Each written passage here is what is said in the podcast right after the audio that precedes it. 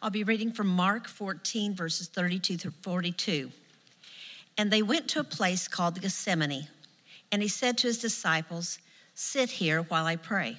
And he took with him Peter and James and John, and began to be greatly distressed and troubled. And he said to them, My soul is very sorrowful, even to death. Remain here and watch. And going a little further, he fell on the ground and prayed that if it were possible, the hour might pass from him. And he said, Abba, Father, all things are possible for you. Remove this cup from me, yet not what I will, but what you will. And he came and found them sleeping. And he said to Peter, Simon, are you asleep? Could you not watch one hour? Watch and pray that you may not enter into temptation. The spirit indeed is willing, but the flesh is weak. And again he went away and prayed, saying the same words. And again he came and found them sleeping, for their eyes were very heavy, and they did not know what to answer him. And he came the third time and said to them, Are you still sleeping and taking your rest? It is enough. The hour has come the Son of Man is betrayed into the hands of sinners. Rise, let us be going. See, my betrayer is at hand. This is the word of God. Thanks be to God. You may be seated. Thank you, Joyce. On December 5th, 1914, a guy named Ernest Shackleton had a goal to cross Antarctica by dog sled. It was a 1,500 mile journey across the most inhospitable terrain on Earth. And so he gathered a crew of 27 men and they set out on a ship named Endurance. And for six weeks, they attempted just to get there. And finally, their ship became frozen into the ice pack. There was nothing they could do but hunker down for the whole winter and wait for the spring, and hopefully the ice would release the ship when it thawed. After 10 months, in a wooden ice prison, spring finally arrived, but when it did, the ice didn't release the ship, it crushed it. And at this point, Shackleton gathered his men together. He announced, I have a new mission. The new mission is not to cross Antarctica, the new mission is to get every man home safely. And so they set up camp on a giant ice floe. They hoped that it would float to uh, an island where they had provisions stored. And Shackleton devoted every waking moment to preserving his men's health and their morale and their unity. He would go from tent to tent every day, checking on each man. And when spirits began to uh, sag, he would order the cook to come up with some new. Uh, drink, hot drink or something, or you'd call for a talent show or something crazy like that. And the ice they were floating on, it, they soon realized wasn't going the right way. It was carrying them out to sea. They had three lifeboats that they had recovered from the endurance, and they had to use them.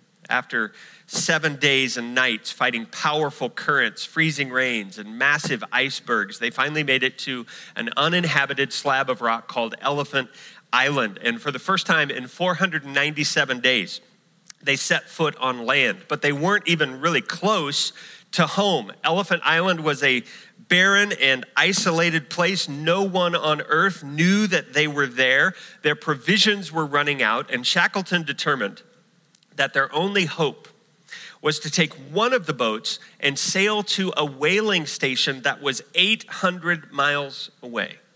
And so he took a portion of his men, he left others behind. He promised the 22 that he would left behind, I will come back for you. You will get home.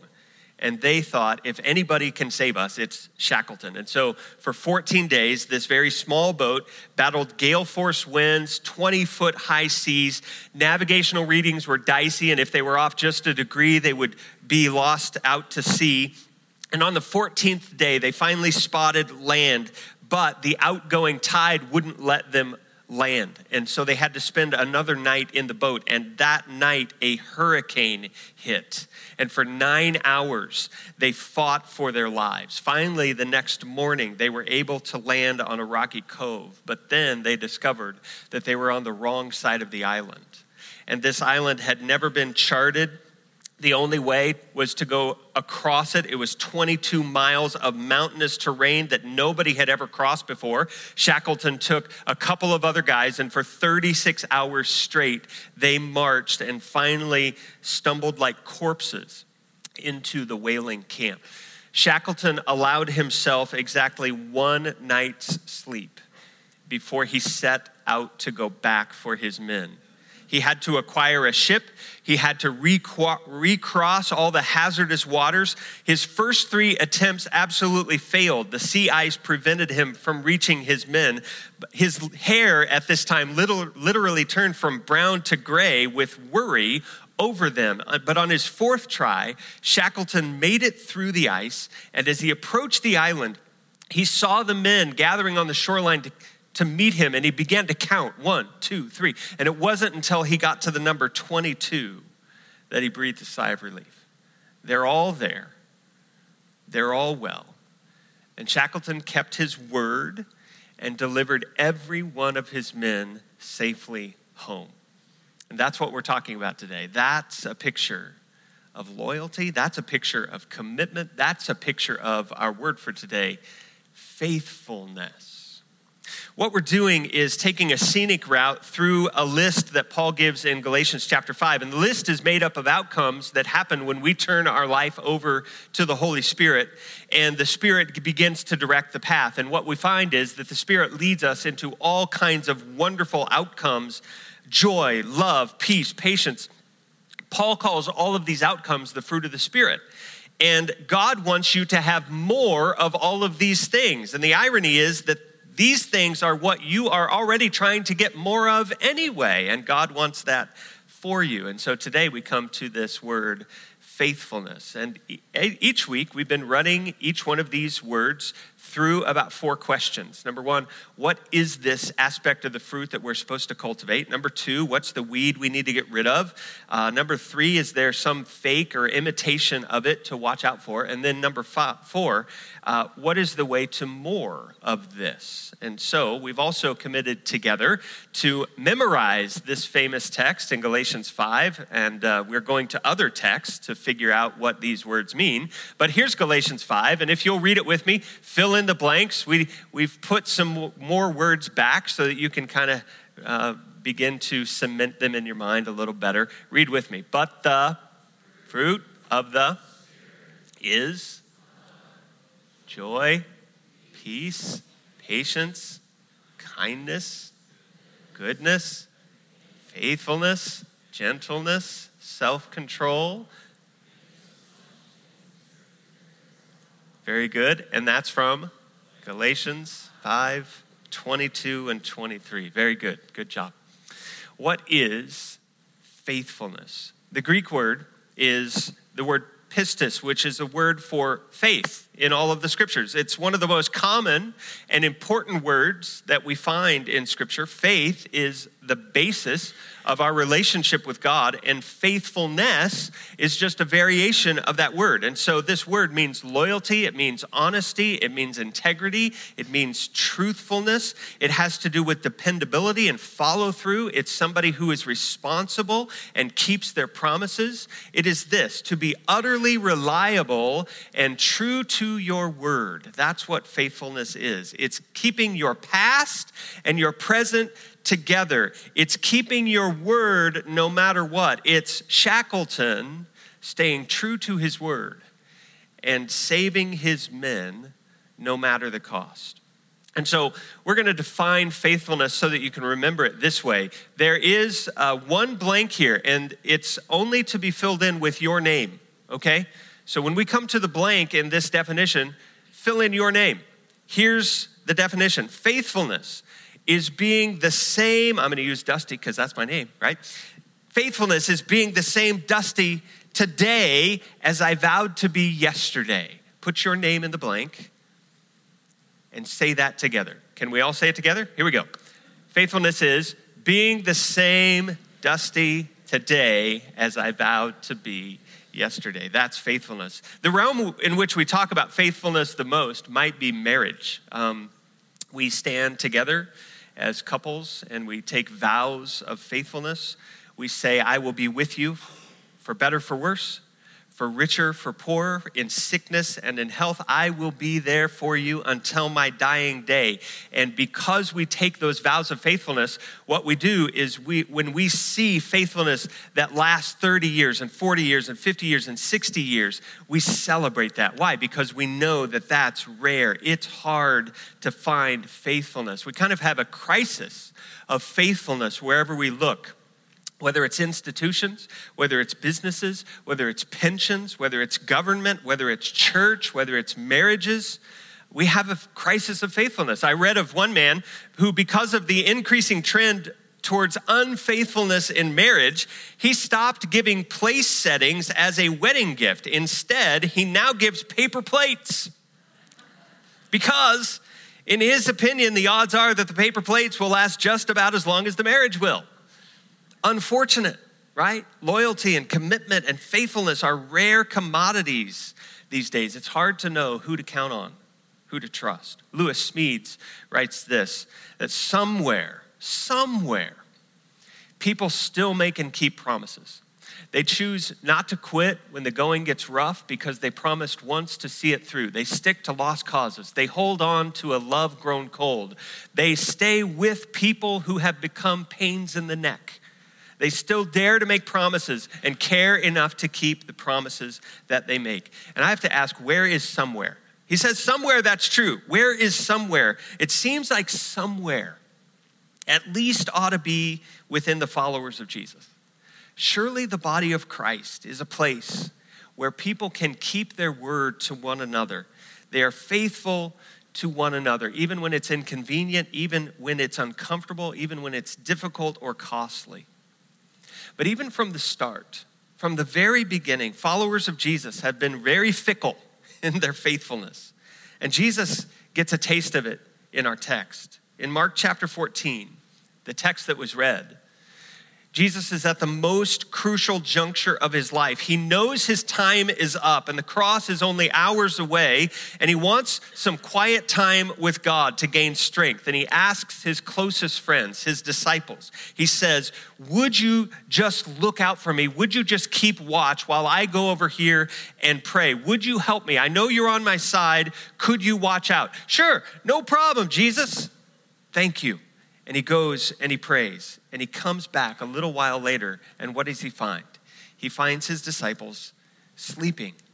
He wakes them up. I thought you were on the lookout. I thought you were going to watch out for me. Yeah, yeah, yeah, we'll, we'll do that. No problem.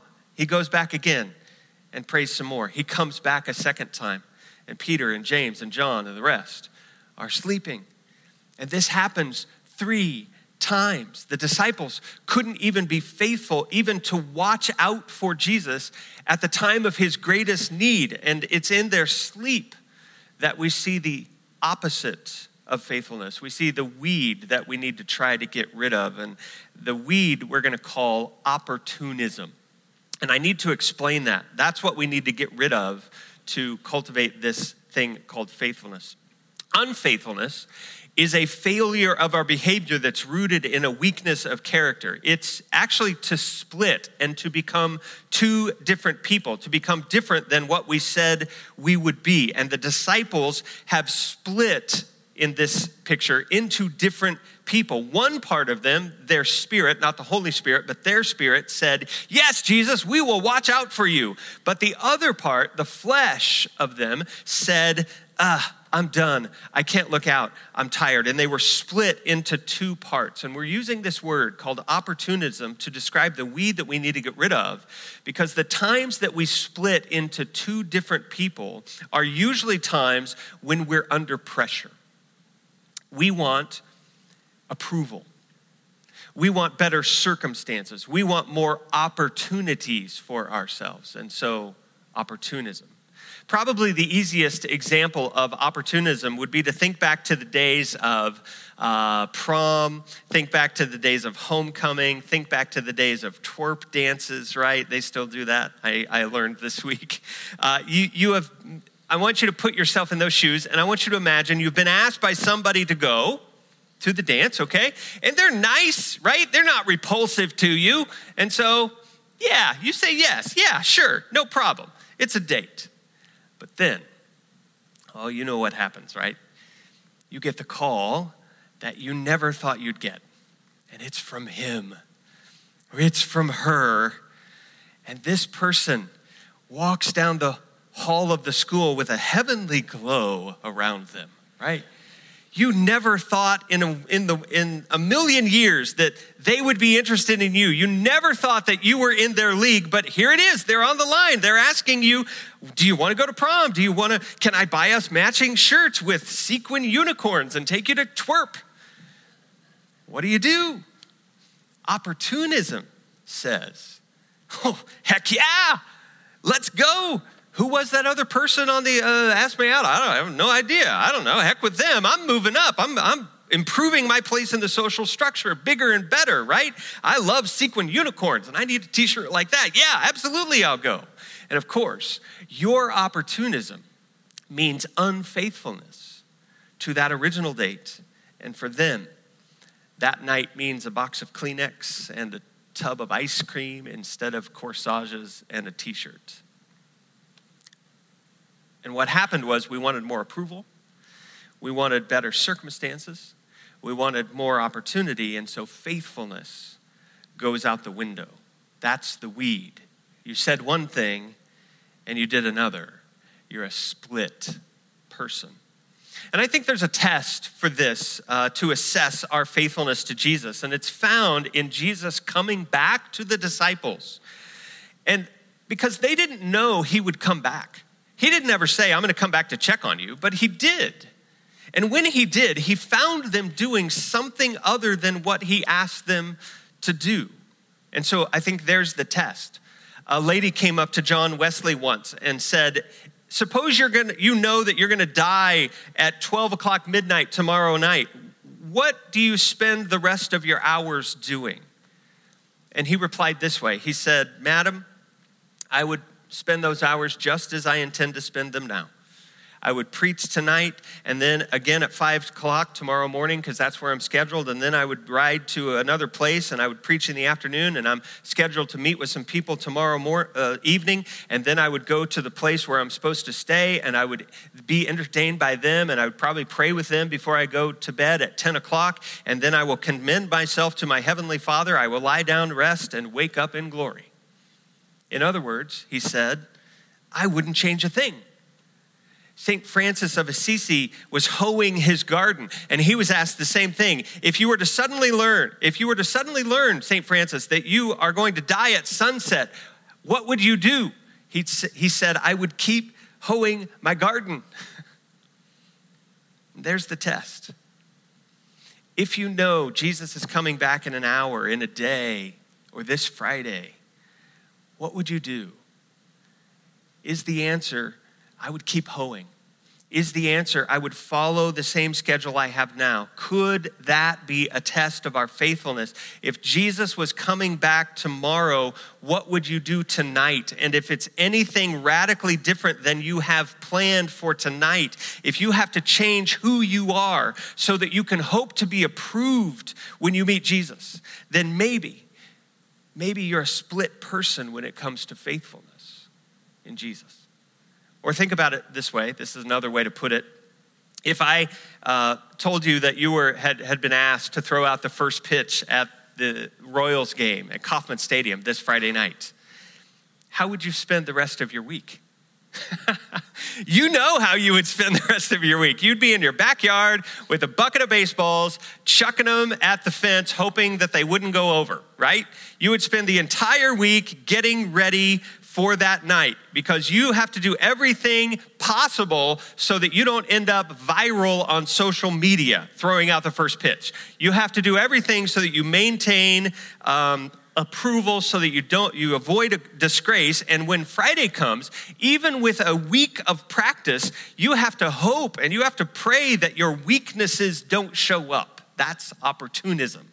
That's the opposite of faithfulness. If on the other hand if some people that were a part of our church were asked to throw the first pitch out friday night at kauffman stadium if a guy named dave was asked who actually is a pitching coach at the major league level, if a guy named Mason, who was a college division one player was asked to throw the first pitch if even one of our high school kids named dryden who pitches for the tigers if he was asked to throw out the first pitch this friday night what would those three guys do differently this week?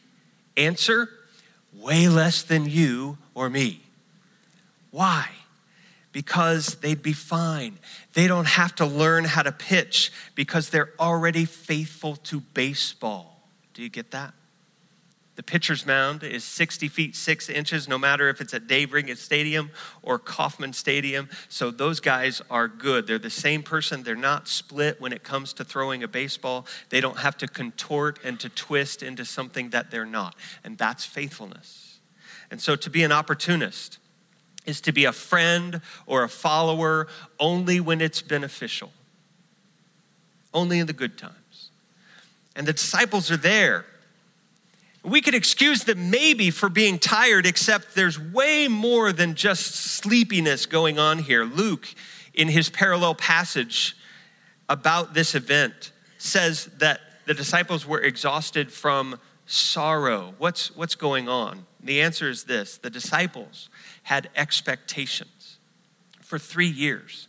They have followed Jesus. They've watched Jesus talk of the coming kingdom. They've watched him back up his words with miracle after miracle.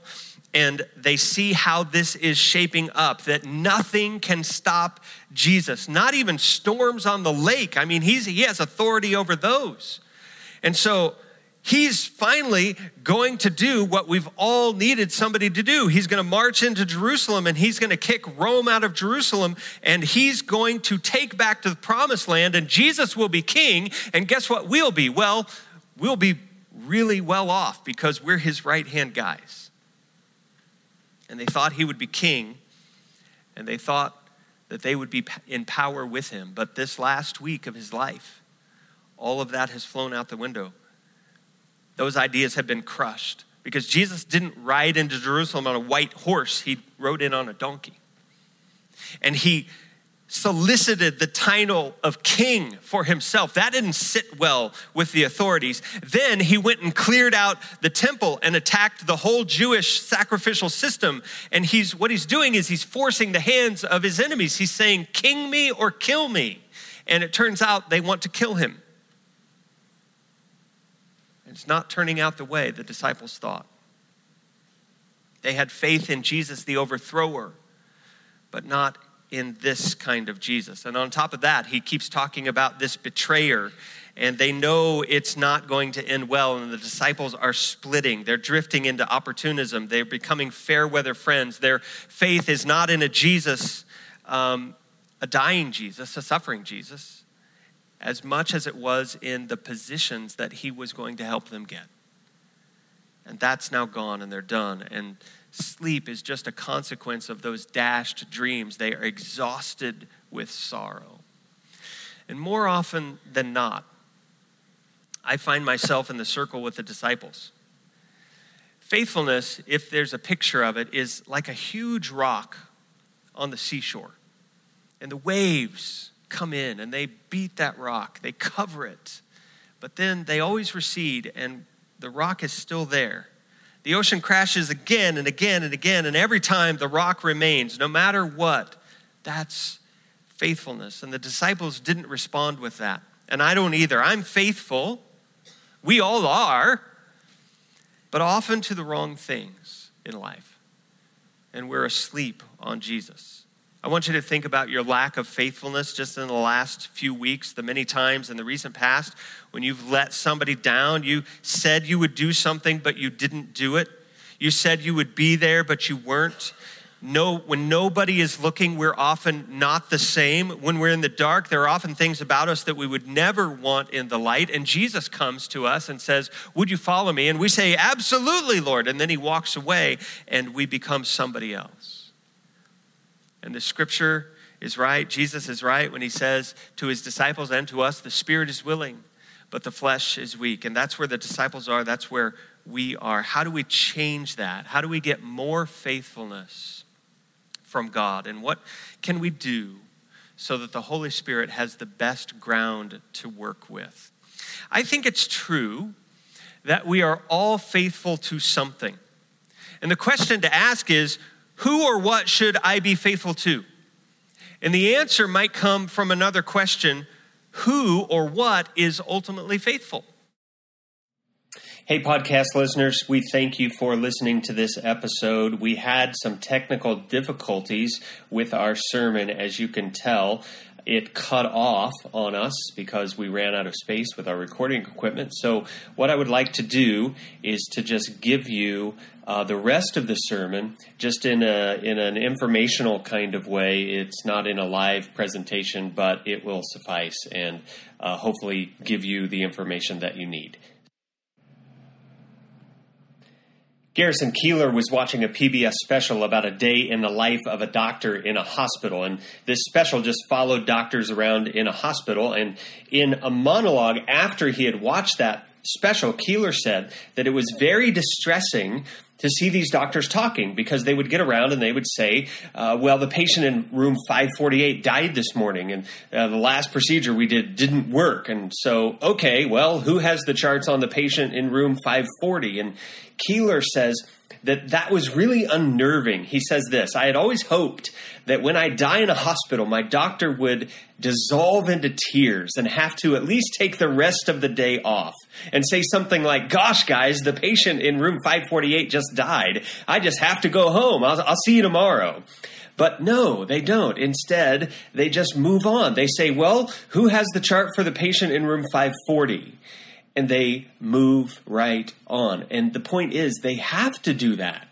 And in a lighthearted way, Keillor pokes fun at what we all know to be true that we all have to move on. Why? Because we can't actually be committed totally and fully to anything that's human and passing. None of us have the capacity to be eternally faithful. There's a sense that we have to have a very loose grip on what we're holding on to because everything changes, everything shifts, everything ends, no matter what your relationship is, whether it's a job, whether it's a family, friend, spouse, no matter what relational chair you're sitting in, every chair will eventually crumble out from under you, and eventually we do too. And there's the irony of the problem what we all want is to have someone forever and unchangeably committed to us, someone who will always be there no matter what. And yet, we ourselves cannot be that for anybody else. No one really can. No one can be eternally faithful. One of the reasons we get married, right, is because we want to know that on the day we die, somebody will not only dissolve into tears, but at least take the rest of the day off. There will be finally someone who will be there for us till the end. Here's the problem the reason he or she is going to go home and take at least the day off and dissolve into tears when you die, guess what? Is because now you're not there for them. You're gone. You can't be the anchor for that poor person's soul anymore. And if they die before you, they can't be the anchor for your soul. Can, do you see what's going on? Your doctor can't be the anchor. Your friendships all pass away. They can't be the lasting anchor. And we ask, is there anything that will last? Is there anyone who can be there for us for all time unchangeably? We could put it this way Are there any rocks in the universe that will survive the ocean forever? And is there any way we can connect to it if it exists? Now, isn't it odd? That you want someone like that when there isn't anybody like that? The Bible has the answer to this. The Bible says the reason that you want someone like that is because you were created by someone like that, and you want to be back with someone like that. Faithfulness and trusting that God will not leave you on the island to perish is absolutely necessary.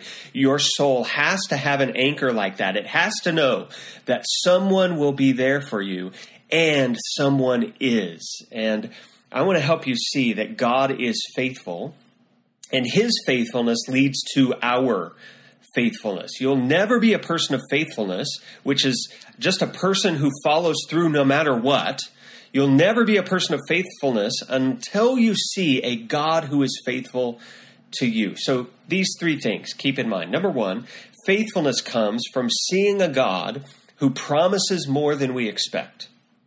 In verses 37 and 40, the disciples expected a king, uh, but to them, Jesus was committing suicide. This last week of his life, it looked like all was lost. But look what came out of Jesus' defeat ultimate victory for everyone. The disciples thought that he was promising an earthly kingdom, but he promises always. He promises more than we expect. And his promise was an eternal kingdom, not just an earthly kingdom. C.S. Lewis has a picture, maybe you've heard of it, of a child who has never been to the beach. And this particular child is playing in the mud and he's making mud pies. And someone comes to this kid and says, Hey, I'm going to take you to the beach. Now, this kid has never seen the beach and he can't imagine the beach. And so he says, You know what? No, I, I don't, want to go. I'm just going to stay here. Well, what could this person possibly say? All this person can say is, you know what? You have to trust me. Because the happiness you found in the mud doesn't compare to the happiness and joy that you'll have at the beach. You have to trust me. And what you're really after here in the mud, I'm going to give you that times 10, that times 100 somewhere else. It's called the beach. And that's what God is doing with us. We can trust a God who knows our heart better than we do and what God wants to do is take you to the beach. He is a God who promises more than we expect. Number two, faithfulness comes from seeing a God who can be obeyed unconditionally. There are some really telling phrases in our text this morning. In verse 36, Jesus prays, Abba, Father. And the closest we have to that phrase is the word papa or daddy. It's a child talking to his daddy. And Jesus knew this relationship was about to be lost for the first time in eternity. This relationship that he had had with his daddy forever. And to be cut off from God is called hell.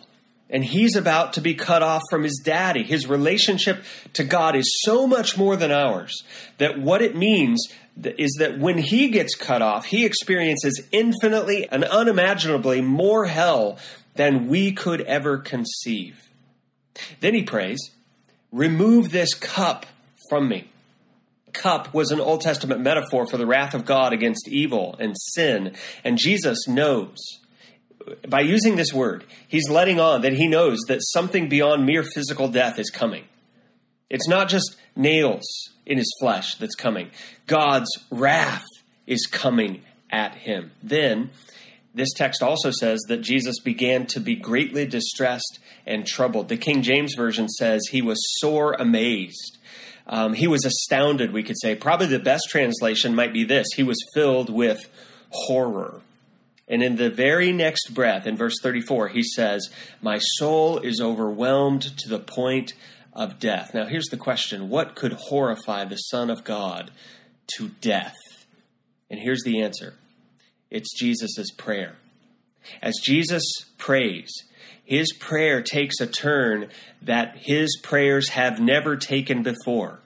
Always before, in prayer, the Father gives him a glimpse of heaven he gives him a perfect relationship. But for the first time ever, the Father gives him a glimpse, this time, about what he's about to experience. He begins to experience the suffering of the cross right here in the garden in prayer. And his dread and his sorrow and his anxiety is not just because he's facing a dark destiny ahead, it's that from eternity, he's lived wholly for the Father and with the Father, and he's always come to the Father in prayer for solace, and he's doing that again before his betrayal. But what opens up in front of him is not heaven, but hell itself. For his whole existence, when Jesus turned to God, he got heaven, but this time in the garden, he gets hell. He opens his heart, but there's nothing but darkness. He hears judgment. Perhaps he hears his own words Depart from me, I never knew you. And the cup has come and he can see it, he can smell it, he can taste it for the first time. And it's possible that God presents this to Jesus here in the garden because no one is looking. The disciples are asleep. His betrayer and the soldiers haven't yet come. He's in the dark. He's alone. Later on, on the cross, he will be nailed. He will be surrounded. It's hard to turn back at that point. But here, Jesus can split. He can leave. And just like you and I find it really easy to be different in the dark, that's where Jesus is. And God swirls the cup of wrath in front of Jesus. And seeing it, he staggers he buckles. And to say there is immense pressure to split, to become two different people, to become unfaithful, is woefully inadequate. The incredible temptation here is to just walk away, to be something other than what he's told everyone he was. He could just split. But what does he do? He stands with integrity and fidelity. He obeys unconditionally. He says, Not my will, but your will be done. He is faithful, he is perfectly obedient. And the thing to take from that is that he trusted God. Disobedience is always distrust. And you'll never know faithfulness until you see that Jesus, even without God, even in the face of horrific wrath, still trusted him enough to obey. Faithful obedience is trust. But there's one step more. And it's this number three faithfulness comes from seeing a God who is faithful to you. Jesus took this cup, he took God's wrath on himself. But for what? Why did he go through the separation, the darkness, the hell that he was about to experience? Well, here's the answer. If he didn't, we would perish. Us, unfaithful, less than deserving people, people who have fallen asleep on him, people like his disciples, people like you, people like me. An amazing thing about this glimpse into the garden is this it's the way Jesus' nose is rubbed into our unfaithfulness. This is what you're going to go through? You're going to go through hell, and for what? You're going to go through this for people who don't care enough about you to keep their eyelids propped open. Jonathan Edwards calls this moment in the garden the greatest act of faithfulness in the history of the universe. Because here's what Jesus could have said He could have said, Why should I, infinitely greater than all of the angels of heaven and all of the kings of earth, take this burning agony into my heart and soul and cast myself into this eternal furnace for those who will never repay me or profit me one iota, who cannot even stay awake with me one hour in a time of greatest need. Why should I give an eternity in unimaginable torment when they will not even give me a few minutes of their attention? That's what he could have have said. But he didn't say it. Why? Because he was true. He was faithful, faithful to you and to me, faithful to the ones who have slept on him. And in his faithfulness today, you need to see the gospel. You see, at the very beginning, in a garden, God comes to the very first Adam, and he says this Adam, obey me and if you do, I will bless you. And what did Adam do? He didn't. And from then on, he has come to every other son of Adam. He has come to me and he has come to you and he's said the same thing. He's made the same deal. Obey me and I will bless you. And guess what we do? We don't. And here, in another garden, God comes to the second Adam, his son Jesus.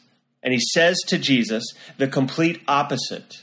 He says this Obey me, and I'll crush you. And guess what Jesus does? He obeys.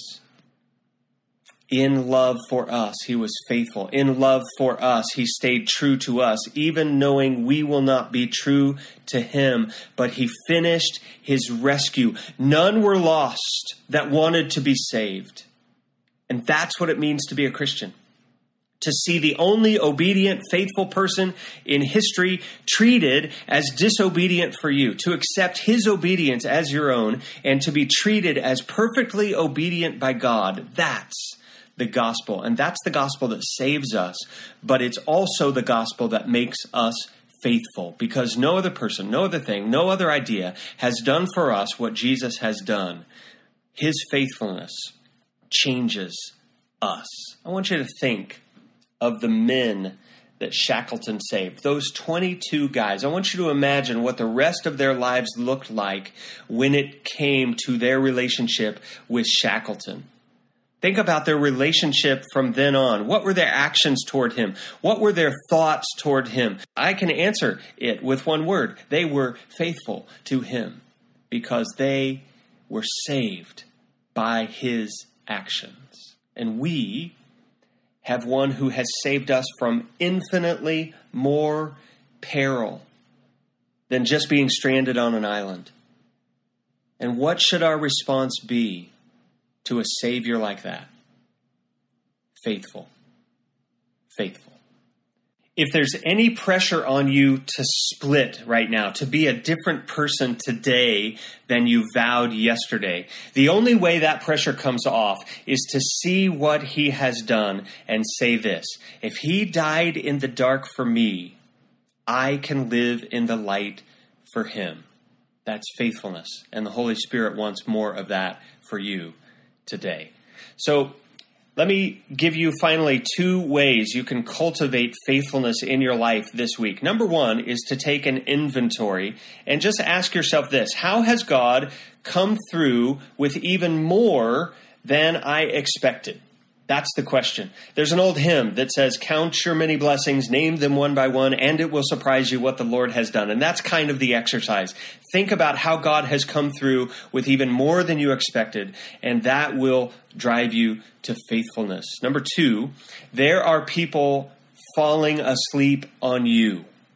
And as I say that, you probably have people flashing through your brain who you will agree, yeah, they're falling asleep on me. Here's the thing in light of Jesus' faithfulness to you, how can you follow the Holy Spirit this week and be faithful even to those people around you who are falling asleep on you?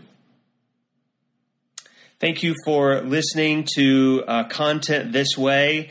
Um, let me pray for you, and I hope that this will lead you into more faithfulness. Father, thank you for your faithfulness to us. Thank you for your Son Jesus, who went to an eternity of hell for us. And even when we were asleep in the dark, he did this for us. Help us to focus our eyes on him. Help us to see his sacrifice, his faithfulness, and may his faithfulness lead us to change into followers who are faithful. And it's in Jesus' name that I pray. Amen.